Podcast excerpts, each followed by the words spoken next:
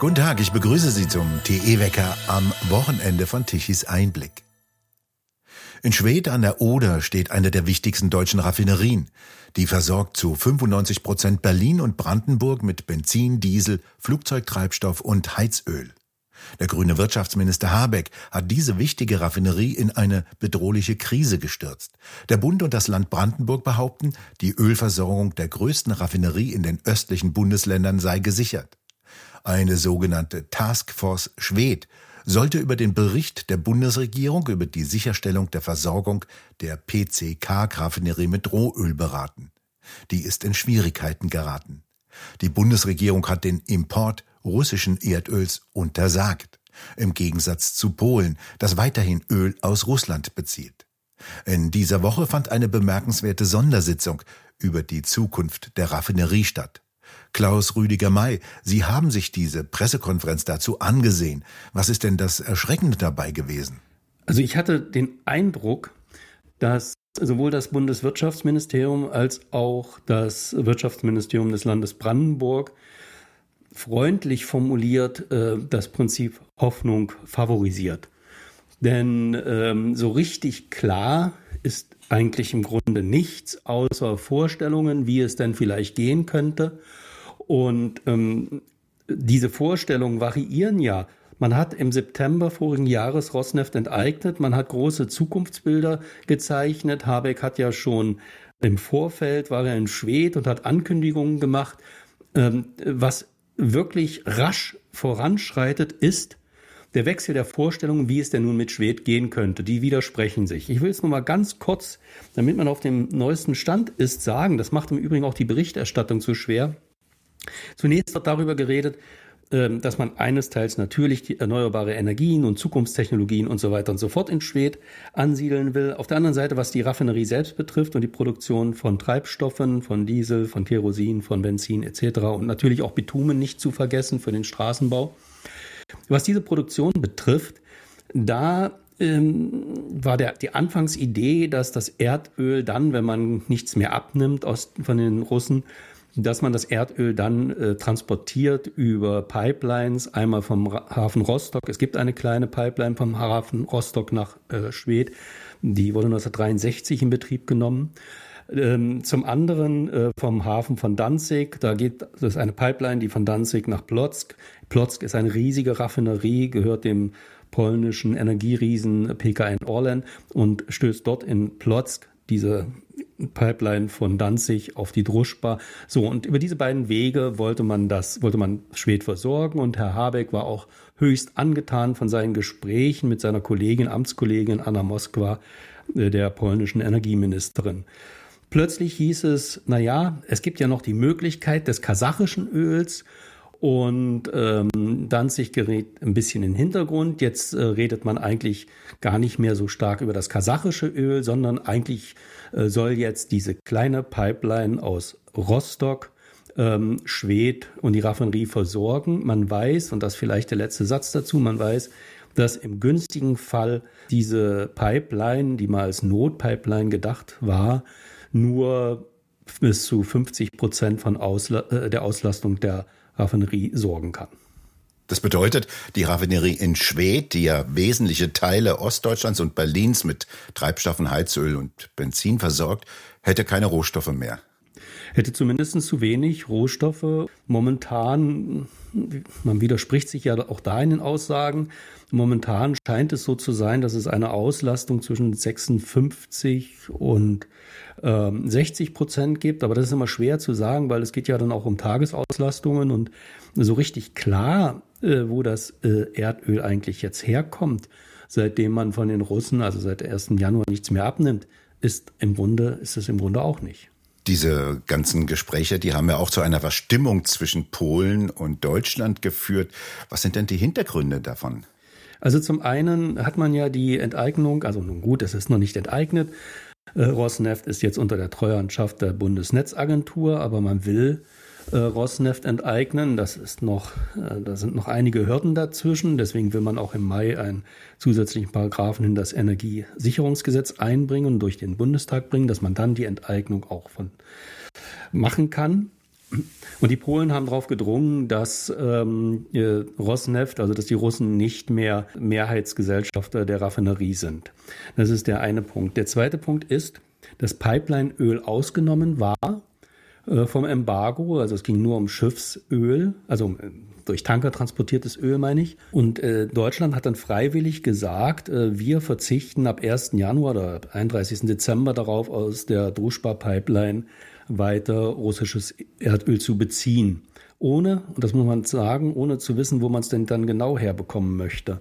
Die Polen haben sich geweigert, Rosneft-Tanker äh, zu entladen und haben einen Tanker, der da gekommen ist, im Januar. Von diesem Tanker hat Herr Kellner lange geschwärmt, wie ein Frischverliebter geradezu. Dieser Tanker, dieser eine Tanker, der dann entladen worden ist, zu spät. Ob das Öl inzwischen in Schwed ist oder nicht, weiß man auch nicht so genau. Und der dritte Punkt ist, dass äh, Polen allerdings munter weiter Erdöl importiert aus Russland im Januar 500.000 Tonnen. Der Vertrag reicht bis in das Jahr 2024 und PKN Orlen wird weiter und nominiert weiter russisches Erdöl und bezieht weiter russisches Erdöl und zwar 10 Prozent des gesamten Bedarfs. Das ist also schon so, dass also Polen Erdöl bezieht, während Deutschland äh, seine Erdölzufuhren abschließt. So ist es, ja.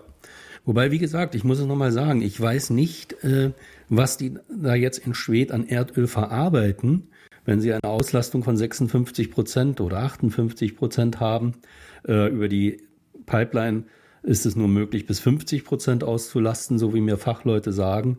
Ähm, und es gibt ein zweites Problem das, ähm, was noch gar nicht berührt worden ist und was auch gar nicht gefragt wird. Und unsere Fragen, die wir gestellt haben, also Tichys Einblick hat äh, Presseanfragen gerichtet an die Bundesnetzagentur, an das Bundeswirtschaftsministerium, an die PCK ähm, in Schwed. Die werden uns auch nicht beantwortet und ein Hinweis auf Betriebsgeheimnisse. Aber die Frage ist ja, welches Erdöl wird verarbeitet, denn eine Raffinerie kann nur das Erdöl verarbeiten, auf das diese Raffinerie, eingestell Raffinerie eingestellt ist. Denn Erdöl ist nicht Erdöl.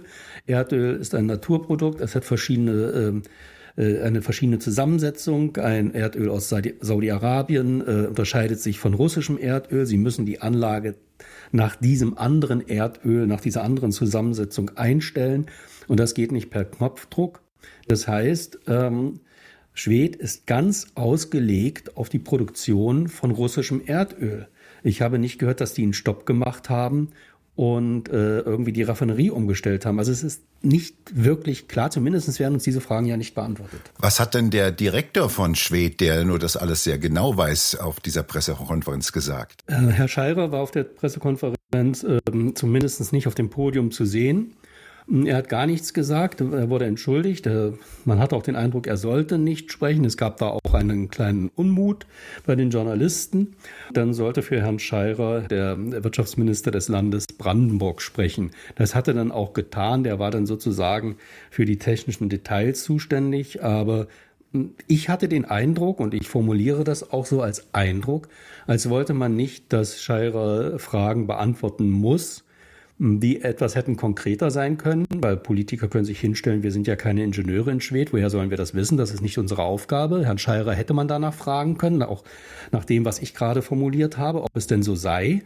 Nur offensichtlich wollte man nicht, dass Herr Scheirer Detailaussagen tätigt, die der politischen Linie widersprechen oder die Fragen aufwerfen. Verdächtig oft kommt er aus dem Munde unter anderem von dem Staatssekretär im Wirtschaftsministerium das Wort der Wunderwaffe Wasserstoff, die jetzt hier die Energieprobleme Deutschlands lösen soll.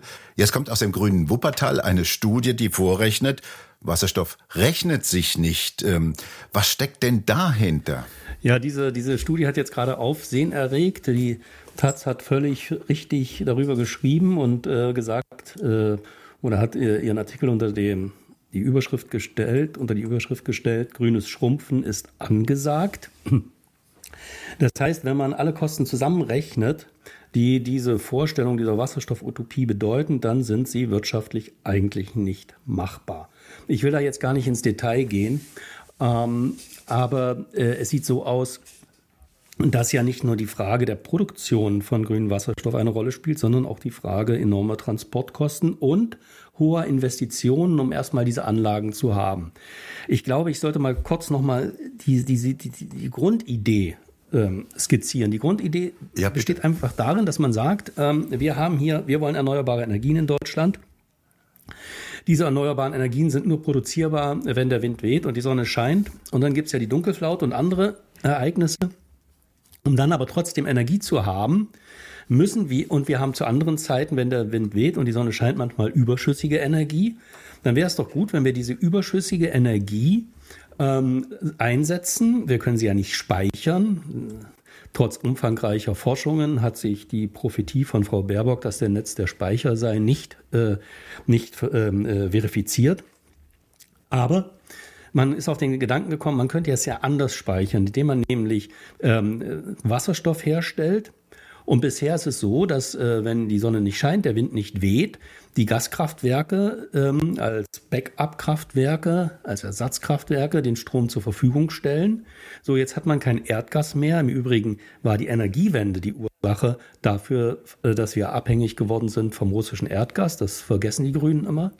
Aber man kann jetzt mit dem, mit dem der überschüssigen Energie in Spitzenzeiten, also erneuerbare Energie, könnte man jetzt äh, Wasser spalten, sodass man Wasserstoff hat. Und diesen Wasserstoff könnte man dann einsetzen, um wiederum die Erdgaskraftwerke in Betrieb zu nehmen, hochzufahren und also sie zu nutzen als Backup-Kraftwerke, allerdings nämlich nicht mehr mit Erdgas, auch nicht mit LNG-Gas, sondern mit Wasserstoff. Problem ist nur, Klammer auf, es gibt bis heute kein einziges wasserstofffähiges Kraftwerk. Es gibt meines Wissens bis jetzt auch noch keine voll wasserstofffähige Turbine. Also das muss alles erst nochmal äh, wirklich gebaut und entwickelt werden. Aber dahin geht es. So, und jetzt hat man allerdings auch errechnet, dass selbst wenn Deutschland äh, ganz viel macht, auch hier, ähm, und wir äh, neben jedem Haus und äh, ein, ein Windrad stehen haben und alle Dächer voll mit Photovoltaik sind, es nicht ausreicht. Also braucht man Wasserstoff. Außerdem will man aus Wasserstoff Treibstoffe machen und äh, die sogenannten synthetischen Fuels. Fuels. Ähm, und da muss man also äh, Wasserstoff von wo noch anders herbekommen. Deswegen gibt es die Idee in Namibia jetzt, wo da immer die Sonne scheint den ganzen, äh, den ganzen Tag und jeden Tag sieben Tage äh, die Woche und äh, der Wind auch ein bisschen weht, dass man das dort diesen Wasserstoff produziert. Das ist und dann nach Deutschland bringt. Das ist die Grundidee ähm, für diese Wasserstoff-Utopie und so soll das Projekt dann auch laufen dass unter dem Strich die Energiebilanz dabei negativ ist, interessiert niemanden. Was steckt denn dahinter? Das Wort der Deindustrialisierung fällt ja hier. Selbst wenn man diese hohen, Anw diese hohen Investitionen tätigt, also beispielsweise, wenn Sie in Namibia, das Namibia-Projekt, das klingt ja alles ganz schön, dass Sie da die Photovoltaikanlagen hinstellen. Hin und wieder muss, glaube ich, mal Staub gewischt werden. Das ist ja auch so ein Problem. Aber wahrscheinlich nicht das Hauptproblem. Das Hauptproblem ist, dass sie das Wasser, was sie brauchen, um es zu spalten, aus dem Meer nehmen müssen. Und wenn sie es aus dem Meer nehmen müssen, müssen sie es zuvor entsalzen. Das ist ein hoher Energieaufwand. Und sie müssen, damit sie diesen Wasserstoff dann auch transportieren können, ihn umwandeln. In Ammoniak beispielsweise ist das auch wieder ein hoher Energieaufwand. Also der Energieaufwand, um diesen Wasserstoff herzustellen, ist wirtschaftlich desaströs. Und jetzt kommt noch etwas hinzu, jetzt kommen noch die großen Transportkosten hinzu. Also hat man sich gedacht, ähm, in dieser Wuppertal-Studie steht es drin, wenn wir also nicht diesen Wasserstoff hierher transportieren, sondern gleich diese Kraftstoffe dort vor Ort produzieren, dann fallen ja sozusagen, sicher muss man auch die Treibstoffe dann hierher bringen, das ist aber billiger als diese Wasserstoff hierher bringen, dann würde man eine viel rentablere Wertschöpfungskette haben. Nur jetzt stellt sich die Frage, was macht denn dann die deutsche Petrolchemie? Was macht denn, was machen, macht denn die deutsche Chemieindustrie? So. Weil diese Wirtschaft, diese Wertschöpfungsketten, die nach Afrika ausgelagert werden, die fehlen ja dann hier. Wir importieren ja dann den fertigen Treibstoff, die fertigen, Erd, äh, die fertigen äh, Produkte aus dem Wasserstoff. Ähm, und ähm, das bedeutet, dass hier diese chemische Industrie, und so steht es auch in dem Papier, sich komplett äh, umgestalten muss, ein völlig anderes Wirtschaftsmodell äh, sich ausdenken soll. Und ähm, Das, äh, wie das gehen soll, ist noch völlig unklar. Es ist nur ein, wenn man es genau nimmt, nichts anderes als die Industrialisierung. Wir geben Wertschöpfungsketten auf, damit diese Wertschöpfungsketten in Afrika entstehen. Das ist der Punkt und der Skandal eigentlich dieses Papieres. Und was man sich hier vorstellt mit den Raffinerien, das ist, äh, ist äh, ja abenteuerlich. Ich meine, man macht die Raffinerien zu großen Frittenbuden. Also mit anderen Worten, man überlegt, dass man diese Raffinerien dann umbaut zu Feedstock. Raffinerien. Das bedeutet, dass die dann eigentlich nur noch Biomasse verarbeiten. Was ist denn das für ein Denken, das dahinter steht? Ein in 100 Jahren gewachsenen Industriestandort Deutschland mit einer äußerst komplizierten Energieversorgungsstruktur mal ebenso im Handstreich umbauen zu wollen und zu sagen, oh, das machen wir ab morgen jetzt, äh, ohne eine gewisse Ahnung zu haben, was denn an technischen Imponderabilien dahinter steckt. Was ist denn das für ein Denken, was dahinter steht? Das ist ja völlig irreal. Ja, es ist äh, das utopische Denken der Grünen. Äh, die Vorstellung besteht ganz einfach. Äh, wir stellen uns eine klimaneutrale Welt vor. Wir haben ein ganz anderes Wirtschaftsmodell. Herr Habeck sagt es ja, zitiert damit seine, sein Mastermind Mariana Mazzucato. Herr Habeck sagt es ja. Ähm, er denkt von der Mission aus, also nicht von der Wirklichkeit, nicht von der Realität, sondern von der Mission aus. Die Mission ist, ähm, diese klimaneutrale Welt zu schaffen und wenn man diese klimaneutrale Welt schaffen will, dann muss man den Kampf gegen das CO2 führen, dann braucht man die erneuerbaren Energien. Und ähm, dann sagt er ja, wenn die Politik die Richtung vorgibt, dann braucht man die Freiheit der Märkte und die Kreativität der Wissenschaftler und Unternehmer. Dann sollen die das realisieren, was wir uns ausgedacht haben. Und insofern ist diese Wuppertal-Studie auf, auf einer ganz anderen Ebene dekovrierend, und zwar, es werden Forschungsnotstände äh, beschrieben. Das bedeutet, Bestandteile dieser Wasserstoff-Utopie ähm, sind ja noch gar nicht forschungsmäßig abgesichert, technisch nicht abgesichert. Ähm, es besteht ein ganz großes Problem in einem kleinen Detail, äh, äh, was aber wichtig ist. Sie brauchen, um diese Treibstoffe herzustellen, Kohlenstoff. Und damit das klimaneutral ist, muss dieser Kohlenstoff aus der aus der Luft genommen werden. Es gibt aber noch keine großartigen Verfahren, äh, die rentabel, wirtschaftlich rentabel arbeiten. Also es ist jetzt eine Aufgabe der Industrie zu investieren, damit man rentable Verfahren hat, dass man, C, dass man aus der Luft, aus dem CO2 Kohlenstoff absaugen kann, also gewinnen kann, damit man damit die ähm, synthetischen Kraftstoffe herstellt, die dann wieder bei der Verbrennung natürlich äh, CO2 freisetzen, aber da man das ja, das, das den Kohlenstoff schon unter das CO2 als Grundstoff für, den, für die Kohlenstoffgewinnung aus der Luft genommen hat, wäre man ja klimaneutral. Ich finde, das sind Milchmädchenrechnungen. Klaus Rüdiger-May, haben Sie vielen Dank für die Einblicke in grüne Milchmädchenrechnungen. Und bei Ihnen bedanken wir uns fürs Zuhören. Schön wäre es, wenn Sie uns weiterempfehlen. Weitere aktuelle Nachrichten lesen Sie regelmäßig auf der Webseite tischiseinblick.de. Und wir hören uns morgen wieder, wenn Sie mögen.